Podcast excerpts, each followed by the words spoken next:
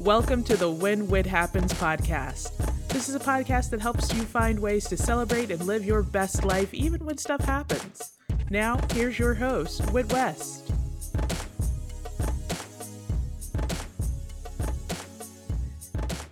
Welcome back to the podcast. Today we have another episode of The Mess with Whit and Wes. And as always on these episodes, Wes is forcefully joining me. We're going to talk about, what are we talking about today? Double standards. They are everywhere and we're tired of them. I'm not about to let this be a bashing session either, y'all, because I we discuss the things that spring forward from his Instagram. So, if it gets started get crazy, y'all, I got us. Ain't nobody about to come for us. I don't even know who we are. But listen, somebody need to have them because they don't have themselves. Yo, people don't have themselves. My people are great. Don't do that. They respond to the questions.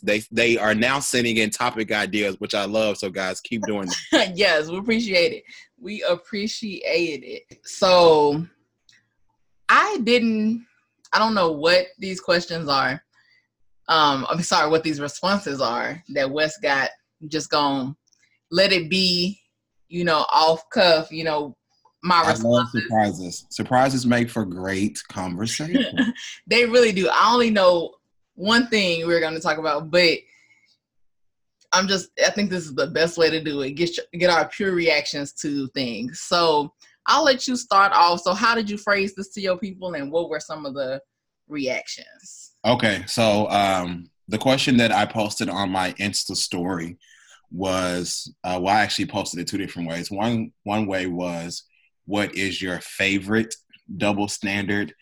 And then people were DMing me like, what you mean by favorite? Like, okay. So then I asked again, like, what's a typical double standard you've either dealt with or something that you have seen or experienced before? So I did get quite a few responses and I just kind of tried to take the most popular ones. Mm-hmm. So the one that came up with almost every male that responded was, why do men always have to pay for the first date? And then why is it an expectation for men to plan like the first couple of dates, the first couple of outings? Why is that always left up to us? Okay. So this is how I'm going to address this. So I have different, thoughts about different things, but I know there's this thing about equality and I do think people should be equal in certain ways. There are ways that we cannot be equal though. So there are just things that women can do that men cannot do. There are things that men have to then do that women can't do, so on and so forth. And I just think that although this does go back to some archaic standards of the man and this is in a, heterosexual relationship that we're discussing this because I don't have context for anything else. So the man is to be courting the woman, right? Okay. So in essence, the woman still is going to be removed from her parents, she's gonna change her last name, she's gonna do these things for her husband, she's supposed to be, a helpmate, this, that, and the third. So if you're thinking of it in that, way, a woman is gonna give up some things to be somebody's wife. Men, by the data, the research, the scientific stuff, their lives get better. Oh my God. No, it's actually legit research. No, like, not even like opinion. I have to find the article. I'll send it to you. It has like legitimate research that men's lives are better by being married. And I think even like Will Smith has mentioned some of the same research. Like even if you just look at a lot of successful men, they always have a wife or a strong woman with them. But there are strong women who do not have husbands. It's like this odd correlation thing. But saying all that to say is that to ask a woman to traditionally back in the day leave her, you know, place where she is completely taken care of and to come to you to make, you know, you successful and you have a home, that takes some courting. And that's where it all, I feel like, comes from. And you have to have a very adapted mindset throughout the entirety of the relationship, the marriage and everything, to ask for something different at the onset. Because if you're going to want to split the date cost and do all that, when you get into the marriage, then you're going to have to, maybe you the one who may have to stay at home while she bossing up. You can't just have it at this stage because you don't want to spend money, but then still want her to be traditional in the household. You need to all the way through then. Okay, so I hear what you're saying. I don't really necessarily agree with the data because ain't no way in hell you're going to tell me that me giving up my amazing single life, me giving you my last name, me moving you into my house, me giving you half my income is not enriching your life. What does the possibility of divorce have to do with the marriage? It does, man. I didn't say anything about divorce. I'm saying how do you have to give her 50% of your? Because when we get married, we become one. So what's mine is yours. So that's how but how you looking at that should be you gaining another income, not you giving her 50% or something. I'm gaining another income. I'm also gaining a whole new set of bills. Let's not play this game. Oh God. Let's not act like y'all not expensive. Let's not act like expensive. All you're gonna bring on is $572,000 in student loans, 576, something like that. Let's not act like that now all of a sudden my light bill hasn't doubled. My water bill hasn't doubled. Like let's not act like this is not happening because the thing is, okay, go ahead. And we'll talk about this with that other question. Where you add a person in. So I'm not gonna sit up here and be like, oh, like only the women are improving the men's lives. But that's a lie. Like even if we are only improving your life for now that you have a sense of security, that is still an improvement. I didn't say that it was not improved at all. But in the research, men's lives. I want to see that. I'll send it to you. I mean, like it's no, like women sometimes. I don't know. It can be downhill from there. But I don't understand why there is an issue with splitting costs on like the first couple of dates. We are both getting to know each other.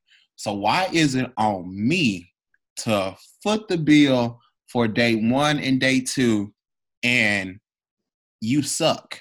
What is it against that? I don't understand. Society has made it so faux pas for the cost of the dates to be split. Well, why don't you plan a date that don't cost nothing? Or that would cost what your half would be at dinner? Okay, like that's all great and dandy to say and in theory and like but there is, I'm going to say 98% of the time a cost involved. Even if it's we went to the museum, we walked around the park and like, damn, I got hungry or damn, you got hungry. Or what I know a lot of people do here in the district is they use happy hour for dates. Right. So to try to keep it a little more affordable. Is the which I completely affordable agree. Or just the the fact that you're paying yourself? Like I can only speak for me and my subset of friends. 9 times out of 10, like the actual amount isn't the issue because the way I was raised is my mama always told me, "Don't go out if you don't have the money to pay for your own." Right. So I'm like I'm covered. But I just think it's unfair for it. Like I feel like that expectation is unfair, especially like. The bill comes out and there's not even like a mention of like, oh, let's split it or, oh, I got it. Or so why does she have to perform that though? Like why, if she don't plan to pay, you just want to hear her say that she can pay? Hell yeah, yes. It's the thought that fucking matters. Yes, I want to hear that. Because to me, that makes you a thoughtful person. To me, what that says to me is, okay, she at least is making an effort. So if this continues on and we get down the road and I'm like not able to pay, I know she got me covered.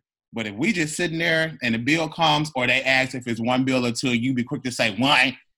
Like, okay, this may be a red flag. I'll never answer that question. If I'm on a date, I'm gonna let him answer for real. And if he say two, what you gonna say? I'm gonna pay my stuff, and depending, we'll see. You gonna block him? Huh? You gonna block him? It depends. It all depends. Would you? But if you asked me out and said, "Can I take you out?" but then asked me to pay, then that's not taking me out. So, do you feel like whoever the I guess the aggressor in the situation is, are they expected to pay? I guess I could say that, but I feel like women not asking men out as much as I don't think to even make that a okay. Well, if you ask out, then no, I don't think that's enough of the split to even matter. Because then saying that is the same as saying the guy should pay. You know what I mean? Like, I feel like I can say that, but I feel like it's still the same point because not enough women, it's not enough traction in that, women asking men out. I feel I don't know enough women to say that. I haven't seen enough women actually be that aggressive and forefront, especially when it comes to the first impression of a man. Right. Like being out at the bar, at the club, at the lounge, or wherever y'all are at. 9 times out of 10, the woman is the one throwing the hints, and she's expecting for the man to approach her. Well, and that's fine. Throw the hints, the guy approaches. But if you decide to ask me out, then that's fine. But even if if they get asked, if you ask them out to coffee, do you pay for their drink then? Is that fine, or do you want her to go up and order her own? Oh, so in that type of situation, I would probably, I'm not a coffee person, but... Well, whatever. Right. So it would have to be conversation prior to, because my issue would be, if we're going to random ass coffee shop and... maybe they got a poetry night or something that is free and let's go to the coffee shop. Right. Which, that sounds like a really dope date idea. But I honestly, my issue would be I don't know how to order for you yet. That's where my mind goes. But I know if you walk up to the counter together, I've been someplace where we went to someplace where you order at the counter, you order yours, step aside, what do you want? Tell the people, and then he pays. I agree. That's, that can work, but you're the hesitation, are you gonna let her just go up and pay for her own coffee? Or I probably wouldn't, because that's honestly not how I was raised to always pay. So it's I honestly don't even know how I would deprogram myself to not be the payer of date 1 through 3. That's just kind of how it is. And some stuff, as much as I hate the phrase, that's just how it is. That can be one of those things, because I feel like a lot of guys would say okay to that coffee thing. Even the ones who nuck if you buck about splitting on the first date at dinners. And that's where I think for most people, not for you and your homies per se, it's a money thing. And I say that's fine, because all those things I see on Facebook, they're and I spent $75, blah, blah, blah. Well, if you really could have only afforded $50, go somewhere else. Okay. You know what I'm saying? Ooh, great segue to another, maybe not necessarily a double standard, but something that I've seen a lot on the Insta. Mm-hmm. Women having issues with going on Groupon dates. I don't Is it are you kidding me? So I remember when that popped off a few years ago, and it keeps popping back up. I don't understand. Okay, now that's the level of women that I don't get, and I don't know them for the most part. I think a couple people I know will probably fall into this group, but what does it matter what he pays? Because he paying. You getting the same food. Because you do the Groupon, you don't get half a chicken breast. You don't get half a drink. Oh my God. If the Groupon says you want to get half a chicken breast. Right. It don't say you get half your meal because he paying half the cost. What does it matter? One, you ought to be like, oh, somebody's smart with their money. Then maybe if both of y'all drink or you do something else, that affords him the opportunity to extend your date or pay for the next one as well. Exactly. He may be just frugal. This may be because he's saving for a house. This, or he just takes care of his money. If I have the opportunity to go somewhere and it costs $40 and someone say, hey, slide me $5 and you can pay $20. Oh, please believe. My total expense will be $25. I'm saving that $15. And anybody who doesn't is, why wouldn't you? Why would you willingly pay $40 for something when you can pay $25 for it? Why? Just I'm not gonna lie. I've used Groupon on a few dates. I've used Groupon on a few first dates. And what I have had to do is, like, obviously not say anything. We go out. These have specifically been for dinners. We go out, we order, we eat, like everything is cool. And then I do something like I'm gonna order another drink from the bar, or I'm going to the bathroom, and in the process, like I just make sure I pay without you seeing what's going on, and then I just kind of walk back to the table and be like, you know, let's leave, and they'd be like, oh, what about the bill? Like, no, I already took care of it, because I don't know your reaction, how your reaction is gonna be with this whole Groupon situation. If I pull out my phone and, you know, show a code and something like that, I don't want to spoil the day. I don't really want to risk it. But I still don't understand what the issue is. But low key, do you want to date the woman that nucks if you bucks on that? For real though. Because the thing is, it's not like Groupon and them are new. This is not half the people in there because this place had a 50% off special. Yes. Please believe.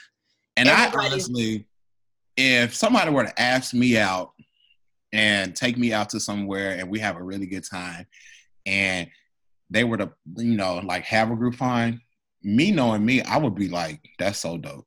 Yes. That's like, I'm even more interested now. Exactly. I would do that too, because it's like, and Groupons, for the most part, I mean, they have some to like regular places. This is like so you can try a new place you haven't tried, or a place that's usually super expensive, or, you know, it's usually an experience. It's usually something nice, you know. Right. So and I wouldn't even worry about us going to this place and I didn't spend $150 and this shit wasn't good. Why be mad at how they pay for it? Like, I don't know. Unless you're questioning, like, did you borrow this money you spent for this from your mama? Or are your lights off because you're not asking no other questions when they swipe a card? Did you just hit the top of your credit limit? You're not asking them questions. So why does it matter? You don't ask how it's paid for. It's paid for. Okay, so the decline, now that might be wait a minute. See?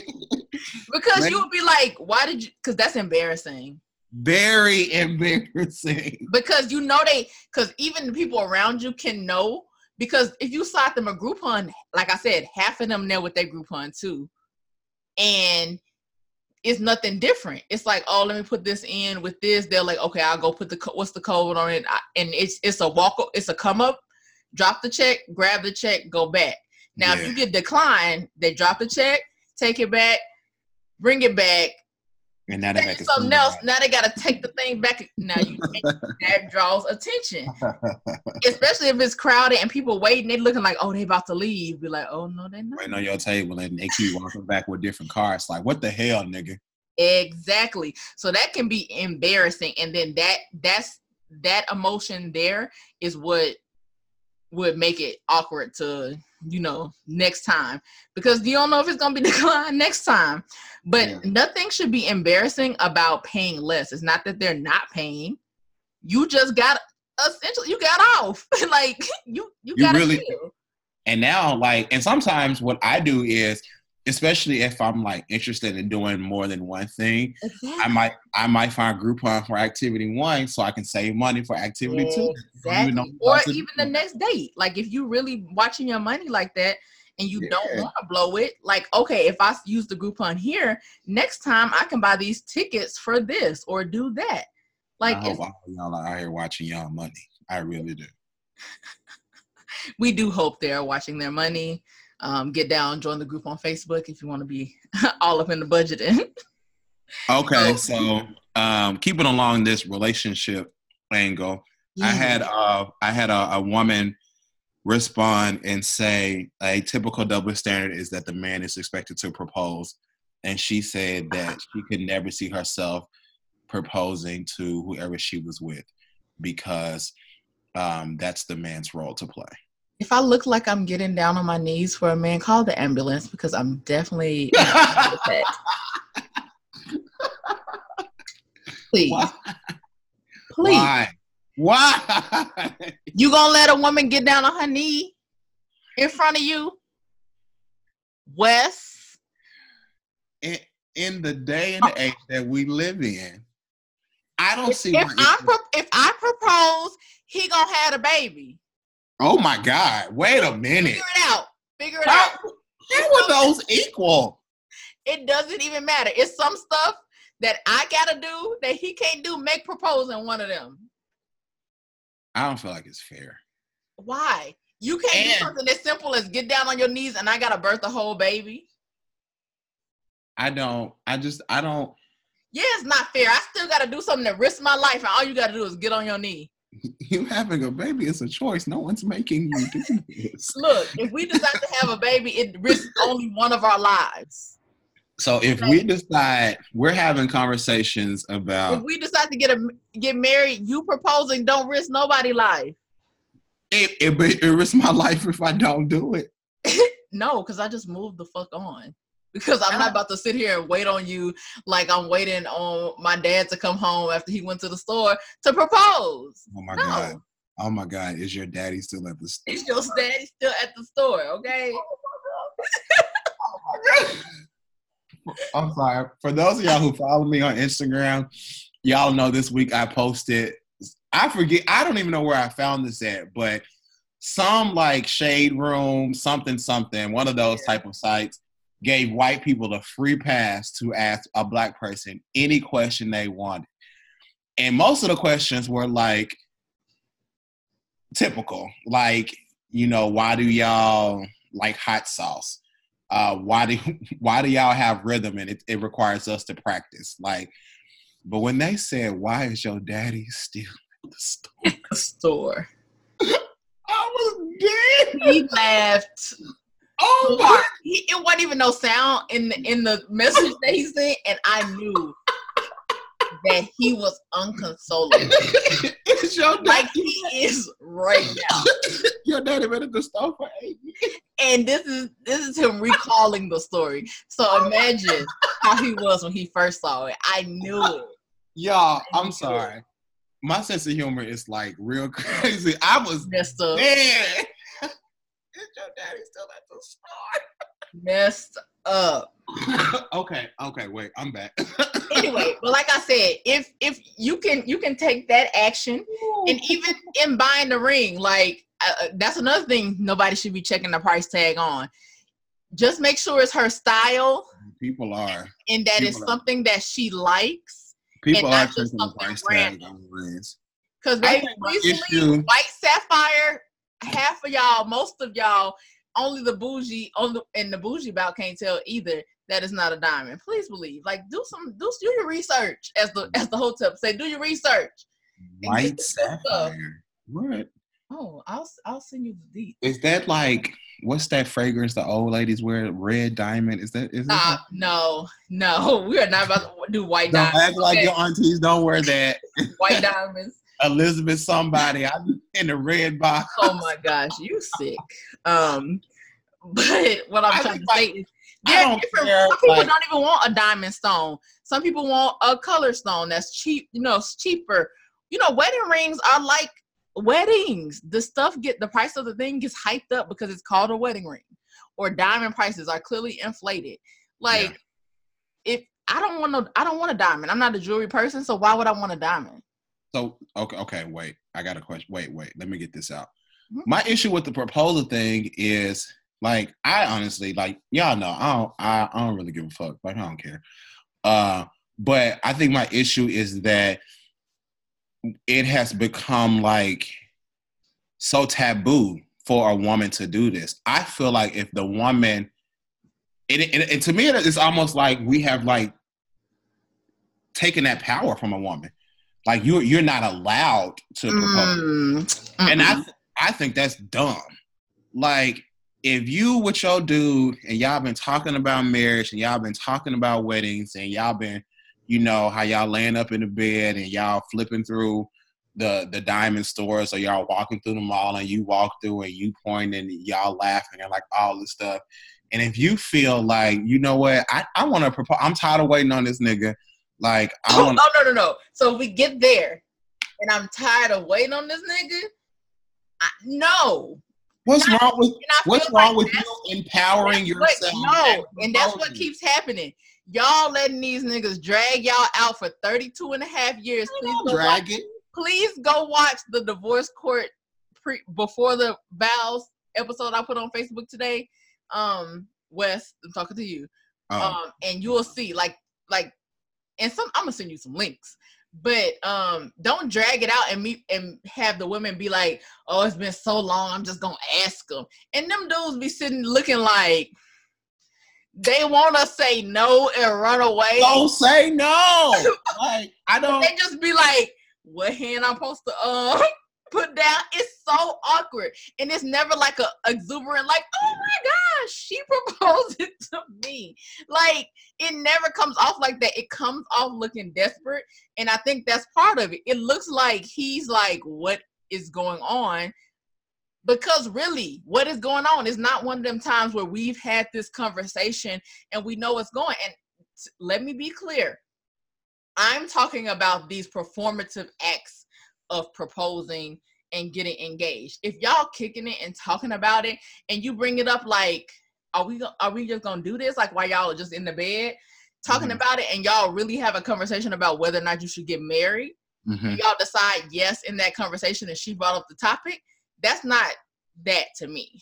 I'm talking about the performative acts of doing this, getting down on one knee, getting married. Yes, because I feel like there should be these discussions about marriage, and you should be knowing when your proposal is coming up, or y'all just decide to get married if he doesn't want to do any kind of performative act, because I don't feel like I need to be proposed to, especially not in public like that. I have seen quite a few relationships where I mean, we know how personalities work, and right. We know that at times there are relationships where the woman is the dominant personality, like, and some men are into that. Some men, you know, like to come home and like to let they wife just run the house. So if that's like, if that's the man that you know that you with, like you knew this from Jump Street, you knew that he wasn't a real aggressive, the take charge type, you know, you have to do normally the date planning and the date nights and stuff like that. So you really gonna wait on the meat man to propose to you. You probably gonna be waiting because that's just not his stuff. But let me tell you, in that situation, I've known women who have dated that guy who doesn't have initiative. They're unhappy. The women are unhappy? They are unhappy. So why the hell are you there? With the lack of initiative, because they be staying for all type of reasons. They don't want to start over, all kind of stuff. They just be there, just waiting on it. Did you see this? I gotta send you all the links for real.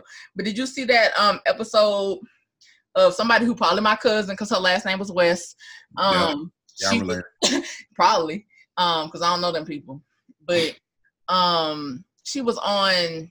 What was it? It was one of the divorce courts before the vows, but they had been together 17 years, Wes. Jesus Christ. With 5 kids. Oh, my God. And he didn't believe in marriage because he was a flat earther. And he had all the... He was a what? A flat earther. And he had all the conspiracies and the things about contracts. And he told the judge, he was like, you know, if you knew anything about the constitutional law and something, she was like, sir, you did not say that to I taught constitutional law at college. What you can't do is tell me about anything written in the Constitution. But he was one of them, and she was waiting. She was dumb. But it's a lot of dumb. It may not be to that scale, but it's the 2 years, the 3 years, the 4 years, the 3 kids, but he ain't even... looked your way to about a marriage, and then he was on her about believing in Jesus too. I don't understand why anyone would be out here letting some man put babies up in you. Multiple babies. Now, sometimes you get the one. Because, you know, let's just be real. Sometimes. Sorry. You said sometimes you get the one. Sometimes, you know, oops baby. I was a oops baby, so I get it. Like, sometimes you get the one. But when y'all start getting to 3, 4, and 5 kids, and he didn't even, like, ask your ring size.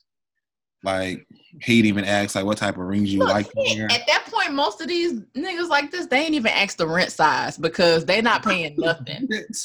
Oh, wow. Okay. Yeah, not at all. Like him, he was mad because she took him away from his rap career. Rap career. That was definitely one of your cousins. No, she might have been both. So she's from the dumb part of the family.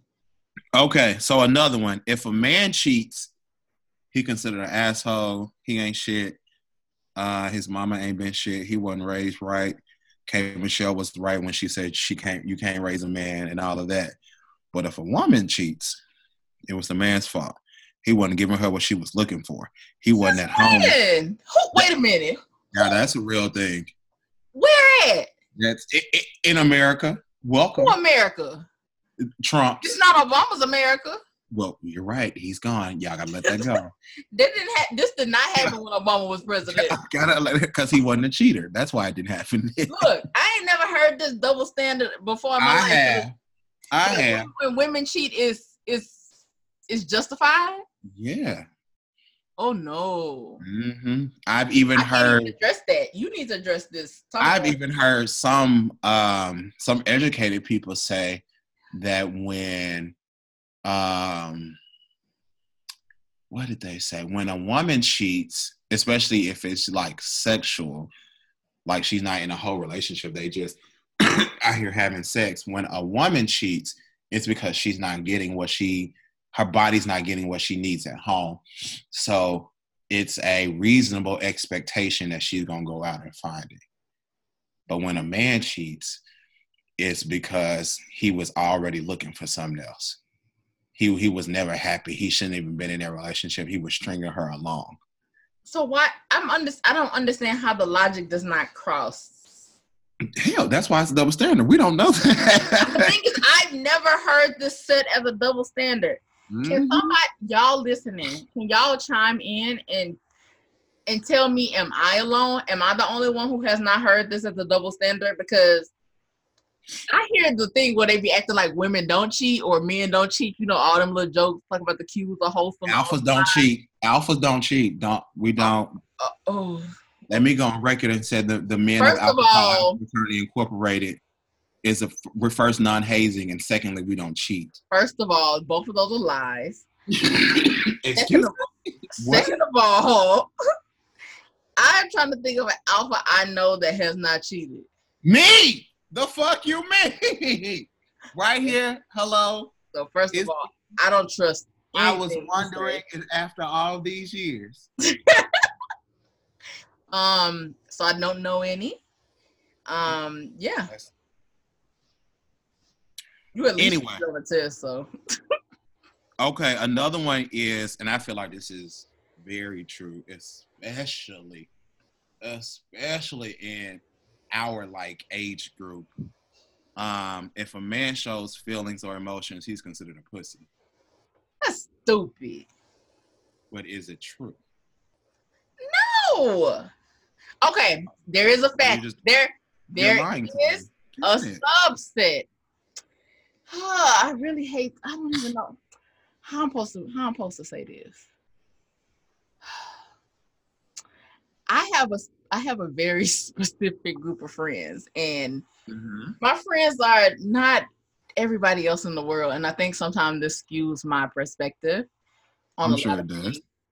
But that's most people. Mm-hmm. Yeah, because I have a elite group of friends, and that's just how things go. Where we not them people. Like I need you to be emotional. Like I need you to have some emotional connectivity, something like you need to be in touch with something. Like one of the people I dated when I got here, that's one of the main reasons why it did not work. But the thing is, everybody, what he was doing was perfectly okay here.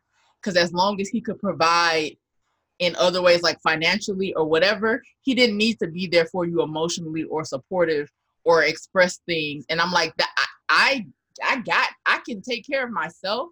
I do appreciate also having somebody who can take care of me and we can take care of us together. That is all great, but I also need emotional support. I also need you to talk about your emotions. I need, you know, this, that kind of thing. And if I can't get it, I am more than half unfulfilled. So we cannot do this. And a lot of my friends are like that. So if a guy is shows emotion, no. But I do think there is a big subset who think men are weak, who yes. have toxic masculinity ingrained into them, both yes. men and women. And yes. that is a very popular thought, even with yes. little boys crying or yes. doing things that are perceived as feminine. They get yeah. knocked down from that. And I do think that is something that is ripe in our culture, but I just don't see it with my people, but I know it's there. Yeah, I was kind of raised to like not really show emotion. I think that's so sad. And I think that's what the problem is with like a lot of men in general and Black men especially, because you don't have an avenue of expression. So right. when you come upon those times where it is right to be emotional. It is right to express things. It's right to deal with things like breakup, deal with things like death, deal with all kinds of stuff. You don't know how to output that emotion from your body. So it becomes different. It becomes health issues. It becomes anger issues. It becomes violence because you have no way to control the output of those feelings. And that's dangerous. Yeah. I think that, especially in the African-American community, as a young boy, like you're taught to like always be hard. Yeah. You're taught to like, because it's like, that's what a quote unquote, that's what a man is. Man is, yeah. A man don't cry. A man don't show emotion. A man doesn't get too emotional. A man isn't too expressive. Like all of those really stupid things. Are dumb. You're human. Those are human emotions. They're human traits. Like, you're not a fucking robot. Like, this is so stupid. And it's so like, and I think, and also this is ingrained into something we talked about too, the aversion to, you know, accepting anything that's homosexual or other and making it so narrow or so broad actually, when it really is narrow. Homosexuality is if you are attracted sexually to the same sex. But they right. talk about, oh, if you hug your homie, if you tell him you love him, if you do this, you know, if y'all hug, you know, these are emotional expressions that you see other communities fully engaging in, even crossing the line sometimes, but they're so comfortable in that does not define their masculinity, that mm-hmm. they can be playful. Yeah, I don't... Because it's like, oh, if you do that, you gay or you this. No, mm-hmm. no, that's not how that works. You know, if you cry, no, he's expressing his emotion. Like that's not an equation. So it's like it gets stifled from the very beginning. And I'm like, I hope if I have a son that I can raise him in a way where he is sure about his emotions. And also therapy. You know, we don't do therapy as Black people until recently is becoming more popular for people to actually really talk about it, because a lot of these kids need therapy too. Yeah, they go through traumatic instances where maybe a parent dies, a parent leaves, something happens, and they don't know how to deal with it. My first experience with a therapist was coming back from my first tour overseas. Is kind of like your out process. They make you talk to somebody, and going through that was like eye-opening for me, mm-hmm. because I grew up in such an environment of like, you gotta be the super, super masculine, super hard, super aggressive, super take charge type of man. Like, we don't cry in this house. Well, not necessarily in this house.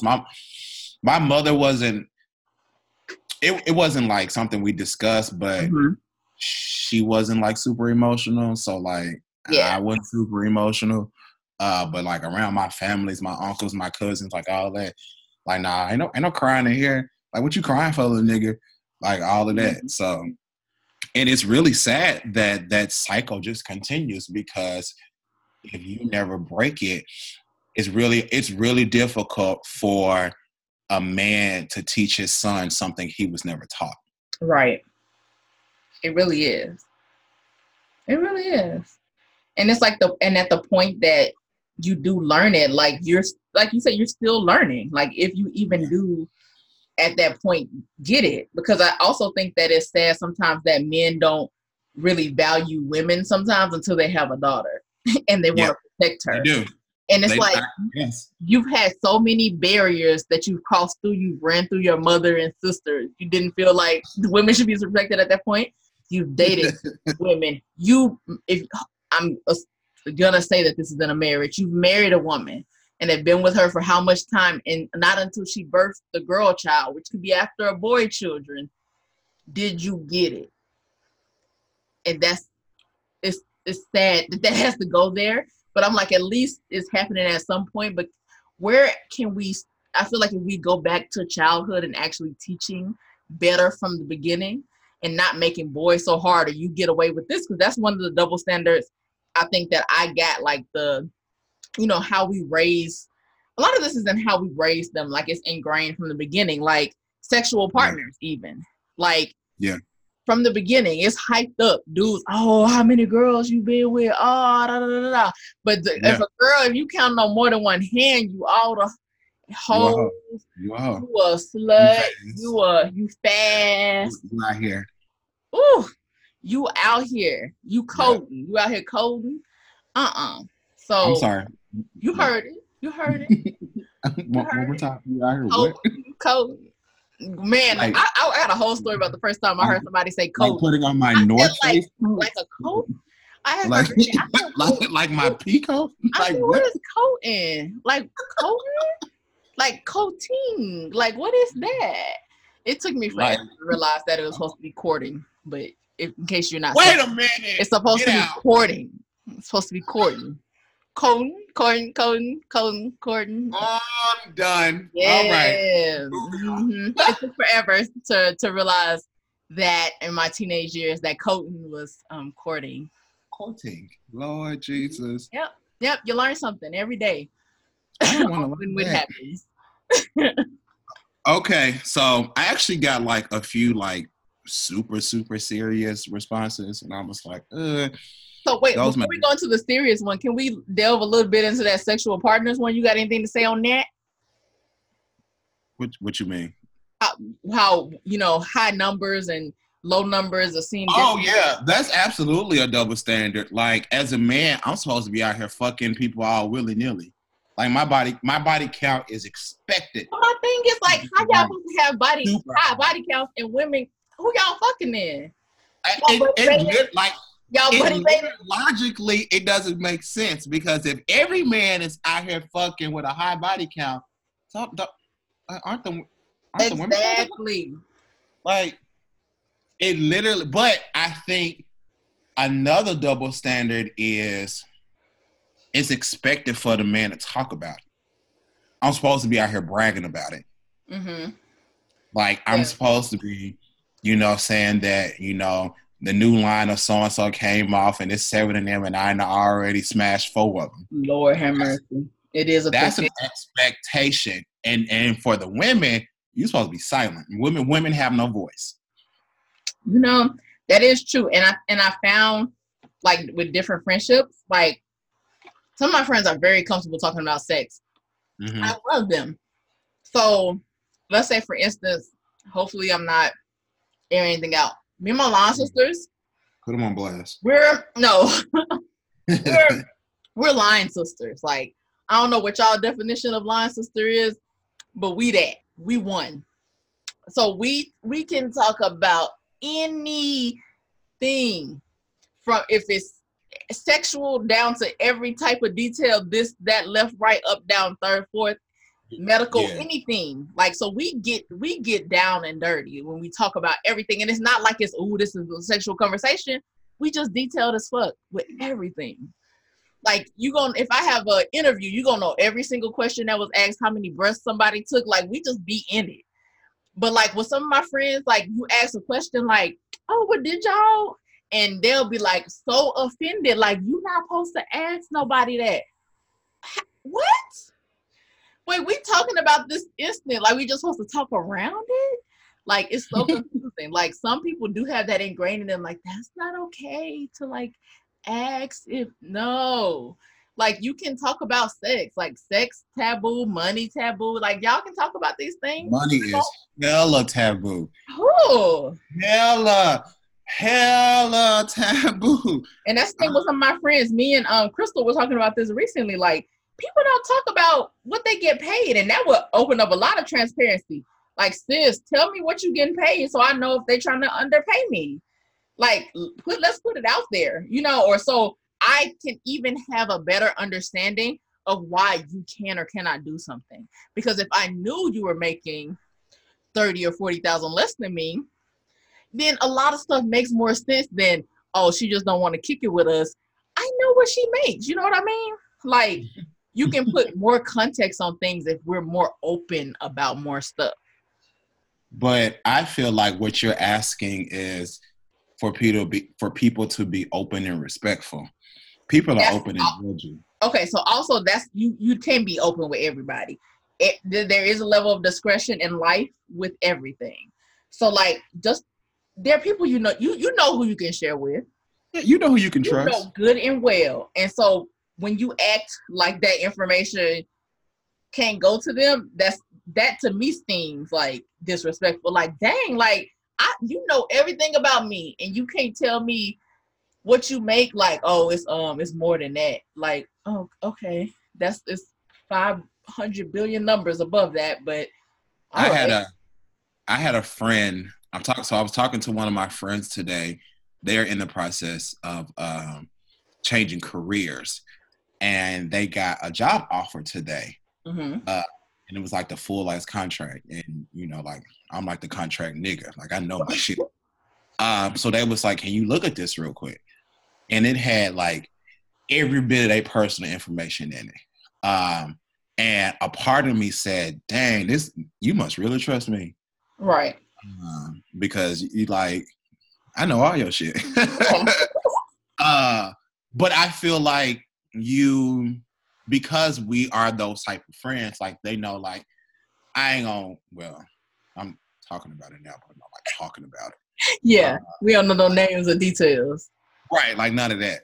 They gonna hear this and be like, "This nigga," but like I'm not spreading their business. I'm not judging. Like I'm giving you my honest opinion. Like, no, they lowballing you right here.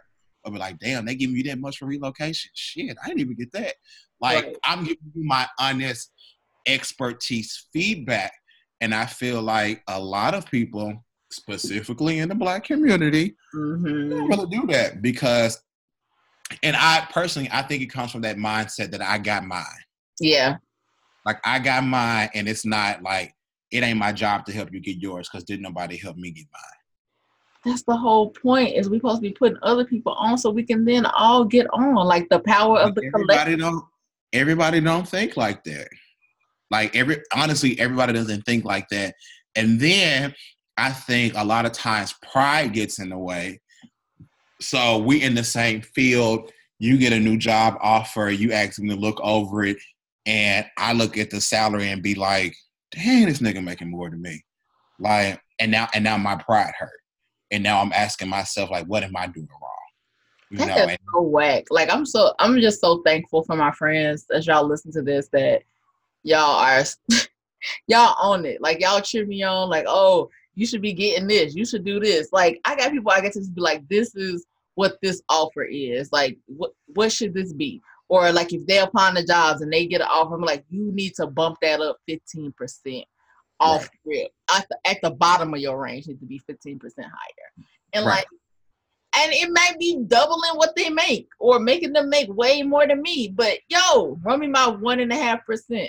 Like, that's all I can say. Women are 1.5%. You know, so find the speed. You up in 15. You got 1.5 for me. Like, come on.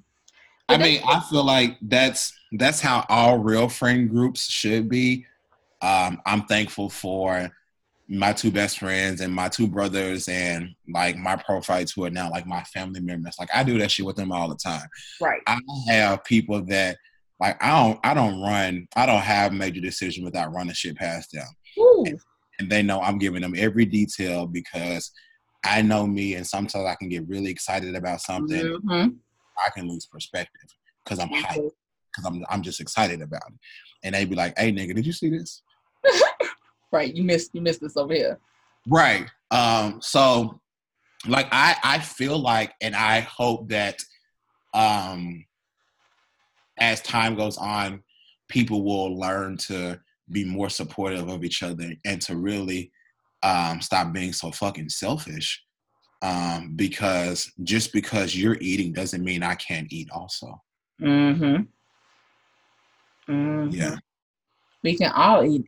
Have a nice buffet, okay? I'm just not eating the same thing as y'all because some of y'all can't cook.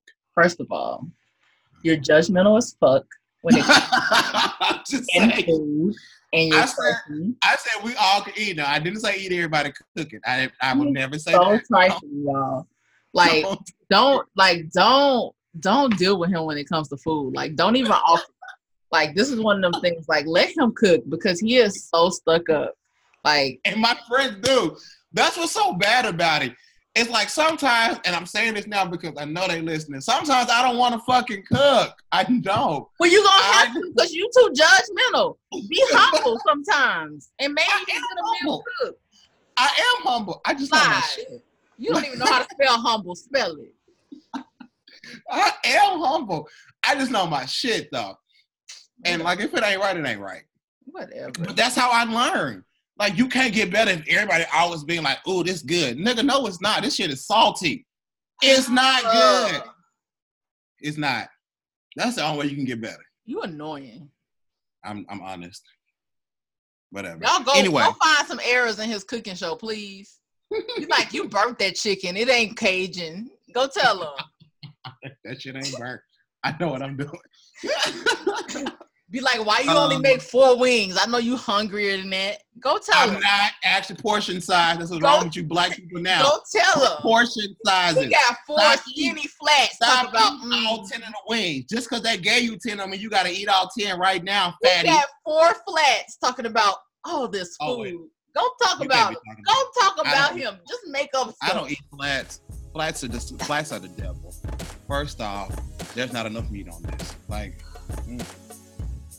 Moving on. So, you're a hater. I got some serious comments, and one of them, which I have actually talked about in some of my my classes that I teach with my fraternity at the college level, how to make the law work for you. And one of the situations we talked about is assault and harassment, and how and the double standard is that. Like, a woman can't assault a man. A woman can't rape a man. If a woman is harassing a man or bothering him or being a nuisance, as the law says, it's supposed to be like a compliment. Like, oh, man, she all up on you. Like, no, I've told her no. Right. I've asked her to leave me alone. This woman is still at the bar trying to hit on me, and I have fabricated a whole life with a whole different woman. I got a wife and some kids, and she still won't leave me alone. But if the roles are reversed, the police are being called.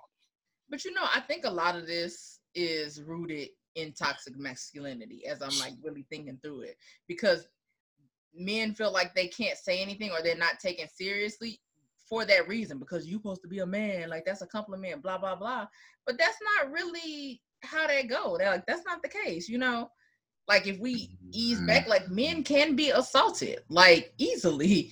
Like, that can happen to them. Like, but it's never, like, taken seriously. Like... That's what I'm saying. Like, and I think that's toxic masculinity. Oh, he a man. Like, he can't be taken advantage of. Like, he won't... Oh, that's a good time. But, like... Exactly. Like, how can a woman rape a man? They're not this... He got hard. How can a woman rape a man? Like, that's not how the body works. It's not, he's not impenetrable. Like, he's not this strong man that can't nobody do nothing to him. Like, that's toxic. That thought process. And that's not only is it toxic to women in the ways we usually talk about it, that's literally toxic to his well-being in that manner, because you don't even feel comfortable turning in somebody who's abusing you, somebody who's raped you, or even not even like saying a woman. Like, people don't take seriously when boys get raped by men because they feel that masculinity stripped away. Yes. And they don't report these things, or they're not taken seriously because that's a toxic trait. Like, oh, am I less of a man because I got raped? No, you were assaulted. That makes the other person a horrible human being. And it has nothing to do with you. And these are the type of things that should be taught from the beginning. Like, this is not a attack on your masculinity, that something awful happened to you. Yeah, I have a few friends here that, a few close friends that have mentioned that, you know, they were raped as a child or they were sexually assaulted, and they never felt comfortable coming forward because, you know, they was like, if I had said something, I felt like I would have been blamed or nobody would have believed me, or they would have been like, oh man, you should have enjoyed that. You know, you got some early. Like, That's stupid. Like, this he was raped as a child. Like, and do y'all have any idea how damaging that is to a child's psyche and everything? Like, awful. This is stupid. It can and do now all kinds of things. And even if we take it to, like, I know everybody hates him because obviously he continued this stuff into his adulthood, but R. Kelly, I'm pretty sure that everything, including his stunted learning ability, was all from that initial trauma. Like, if you go back and, like, hear some other of the accounts where they say the abuse initially started with him, and you correlate that with the level of learning that somebody at that age knows, his didn't progress past that point. He stopped. So if you think about how traumatic that can be, and we're taught to be like, oh, we're sweeping that under a rug just because it's a boy. That's awful. Yeah. And even like the bathroom rules, like when they were like talking about, you know, making neutral gender bathrooms and stuff, we'll be like, you got to protect your little girls. But then what about your little boy? Exactly. Because what you're essentially saying is that these people, these men are so bad that they can't go in the bathroom with the little girls, but they're in the bathroom with the little boys. And there are also predators that are women that are already in the bathroom with the little girls. Like, stop it. Yep. Okay. And then the last one I got was the one I guess you thought you was prepared for.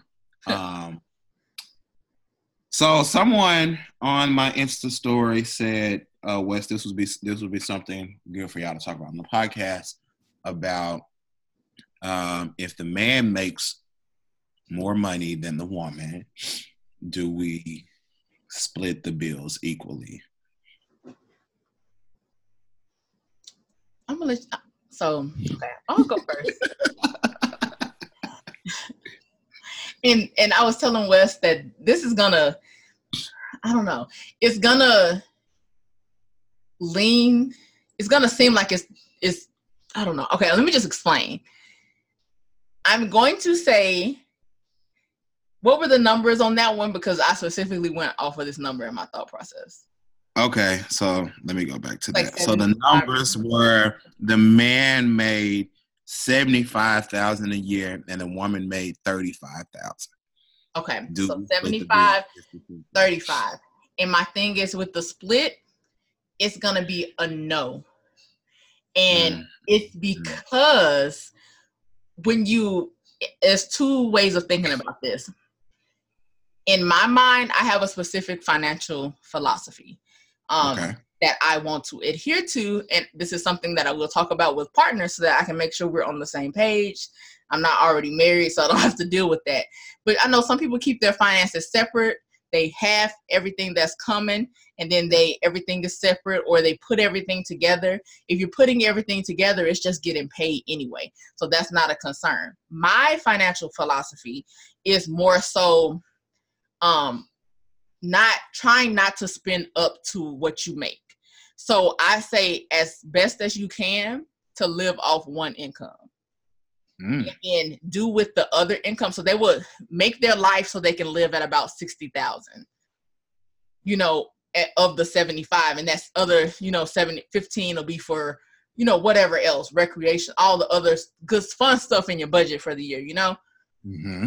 And the 35, if they have debts, will go to paying off debts and savings. If they don't, it will just go to savings that yield higher than your retirement, things like that. So you're preparing for later on. And then also this gets you out of that situation where if she ever lost her job, mm-hmm. you're already used to living just on that one salary. So you might not be saving extra during those months, but you're completely fine as a household. And if he loses his job, you still have her 35, and you have a lot in the bank to cover for those months.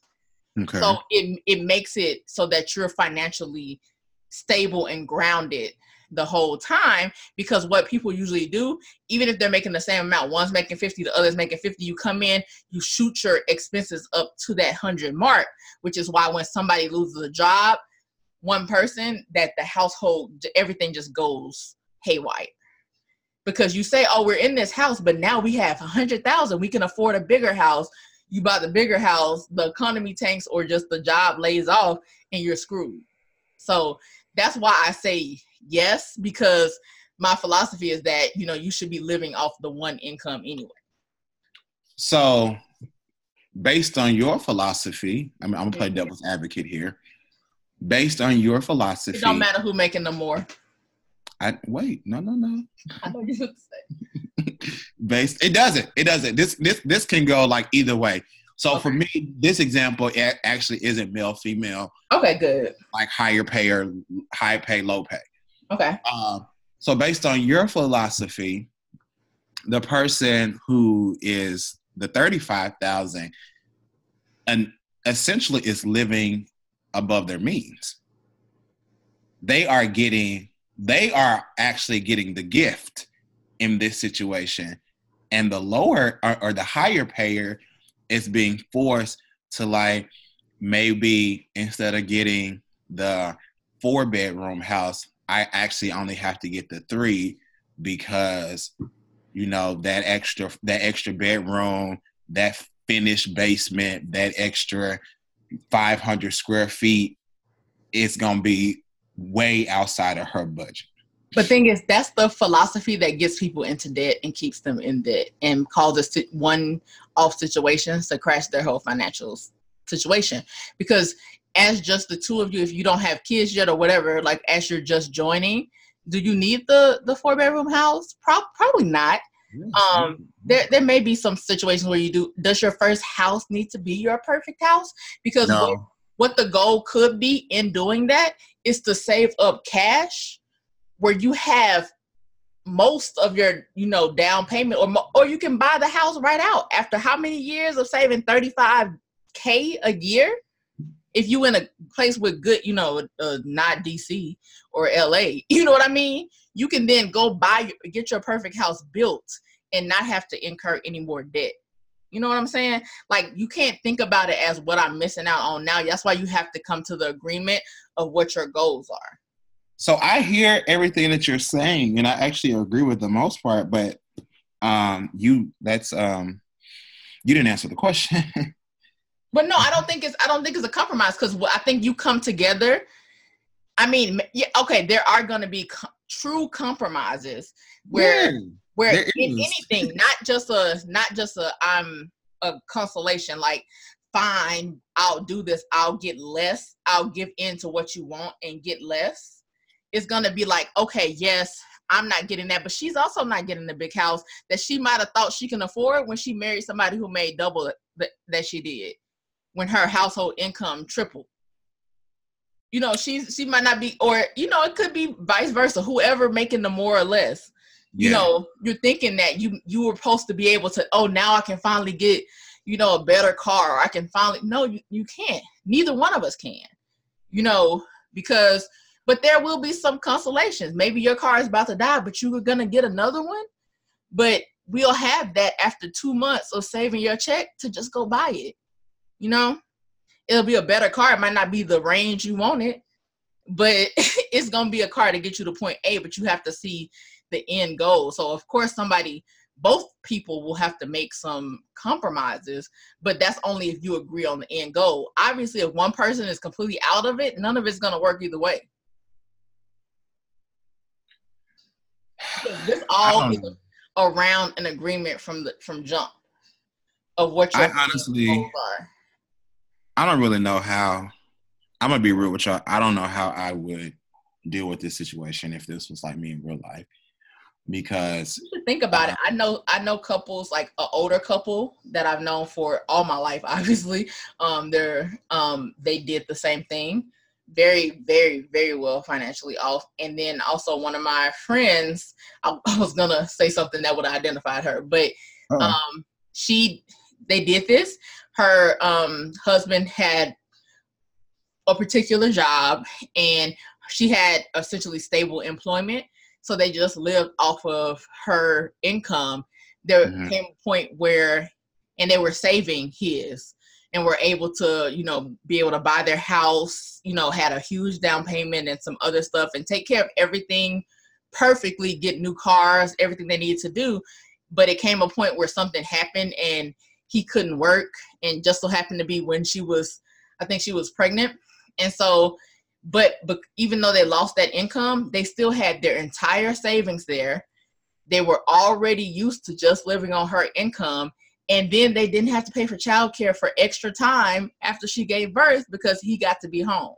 Yeah. So it just works. Those situations when something actually happens and you see the benefits, it then makes you, we're going to keep doing this, because imagine what would have happened if they were living off both and then he just lost. He lost that income while she's pregnant with the multiple, not the first, second, you know, 3, 4, 5, 5th kid, you know, kind of thing.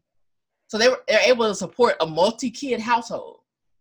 I mean, I agree with what you're saying. It makes financially, it makes complete sense. But I know two specific couples who are in our age range, and one person was making six figures and the other person was like in grad school, like a grad student. But, you know, they were married and they were living together. And the person who was making the six figures, they just kind of felt that it was the expectation that, like, you making the money. Mm. So, like, you gonna do this. And, you know, I'm gonna pitch in when I can. You know, I'll pay the light bill this month. I'll take care of the cell phones, like stuff like that. But the bulk of the bills, you know, the major ones, it was, you know, the six figures expectation. And I personally saw how it took a toll on actually both relationships from both sides, how the six figure person would at times be like, I'm so tired of paying all these damn bills by myself. Like, I where's my help at? Like, I got into a relationship and at times it feel like I'm still fucking single. And then from the lower end person, they would feel like I'm tired of this person. I don't enjoy this person having to take care of me. Yeah, but I think that's a different circumstance. Like, if one person is not making anything, because even let's say how you split it is that, you know, 75 and 35, that each of y'all put in 35, you know, and that's what y'all live off of. But obviously the rest of it is coming off one, or you put in 20 and I put in, you know, 40 for our living, you know, whatever it is, 30 and 30. And then the extra goes towards this. However, because in this situation, y'all are doing everything joint. And this is something, again, you have to understand why you're dating and really talk about and see where the other person is. Because I've known couples who have gotten married, thought they were going to be that couple that did everything together, joint accounts and stuff, and it caused too many fights. So they do everything separately. One's money is their money and the others is the others. They do put the joint bills and will account to pay the joint bills and everything else they do financially separate. How do you feel about joint accounts? I'm okay with joint accounts, but I also think you should have your own account too. Okay. Like, I'm not just all everything in one bucket, just because my philosophy also with accounts is that a single person shouldn't just have one account. I definitely wouldn't downgrade to one when I'm married. Okay, I'm with it. I know you with it. You with your financial sense. You're gonna really think about this later, and you're gonna have it down, like what you would want to do. Yeah, I mean, like, in the dating process, especially as you get into like those long-term relationships, yeah, I do think you have to have those financial conversations, these conversations about your credit, these conversations about your fucking record, like, mm-hmm. like shit like that. Like, if we try to buy a house, are they gonna be looking at your credit score like, God damn, exactly. Like, are you gonna be my hindrance? Like, things like that. Mm-hmm. Conversations that we as adults need to have. But I've also seen like a lot of fucking couples not do it. Like, they just don't.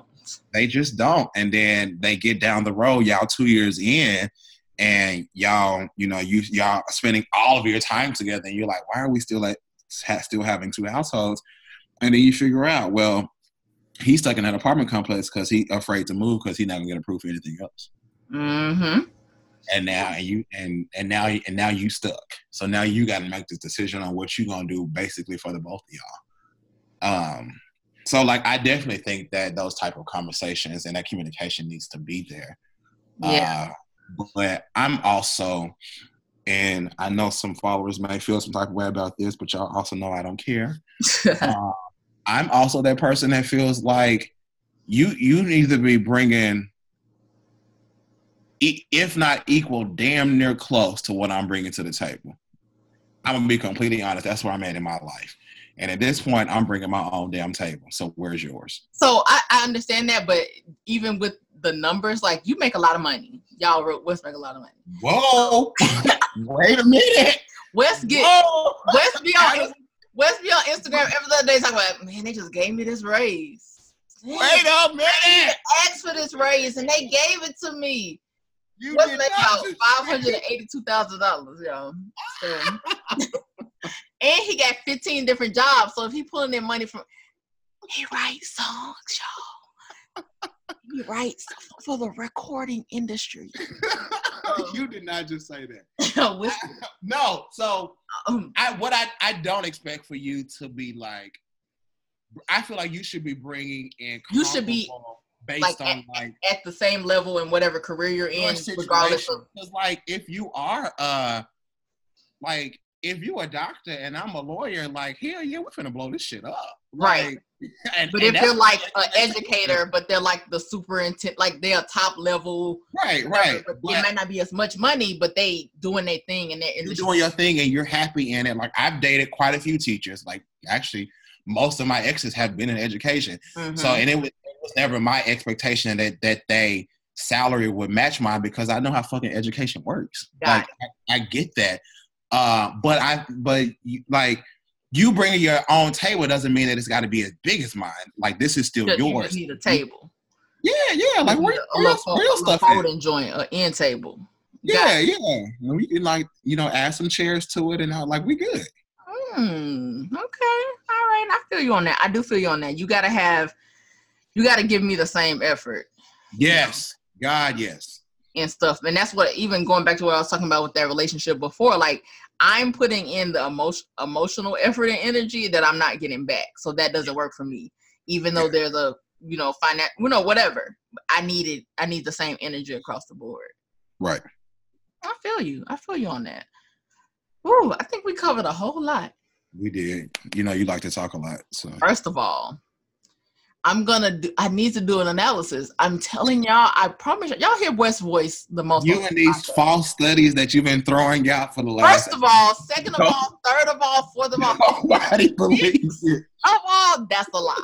Nobody believes you, ma'am. I'm sorry. First of all, I had something. I'm texting you as we speak. Like, I legit am in my text messages. sending you this video of the couple that was together for 37 years. Yeah, I heard it come because you don't have your sound turned off. Great. But I'm going to send you the other stuff because I'm not lying about my studies. But we talk equally. This is why it works. Maybe we can say that. Mm-hmm. Sure. It does. Since y'all likes Wes, I guess he'll be back next month. I don't know what we're talking about. I'm going to be here, y'all. Be looking out for me. Maybe we may do two next month because June is my break month, and since everybody seems to like you, we'll give them what they need right before the. Before the break. We want to talk about numbers. The folks are feeling it. Like they into it. Why he be in my numbers more than I do? He be like, "You see, like, can I look at my own data?" First? No, I got it. Don't worry about it. Don't worry about it. All up in the data. It seems like this 372 people watched it at this time. We should release at this specific hour. They're asking for it on this platform. Is it loaded yet, sir? What did that ugly man that you like say about numbers? First of all, what you won't do. What I mean is go on. Okay, men like women. Numbers don't. But you won't. Oh, okay, that just like that. The numbers done. So I'm gonna see y'all in May. I'm having my housewarming in May, so if y'all want to see me a gift, I'm accepting all gift cards. Am I getting flued? Can I get flued out? You make a lot of them. You just got a raise. Flew me out. All right, y'all. Well, it's been fun. See y'all later. Bye. You had to do me like that. All right, y'all. Thank y'all for listening. Bye. Thank you for listening to When Wit Happens. You can find Wit living her best life at whithappens6.com and at whithappens6 on social media. Subscribe and follow for updates. Until next time, keep living your best life.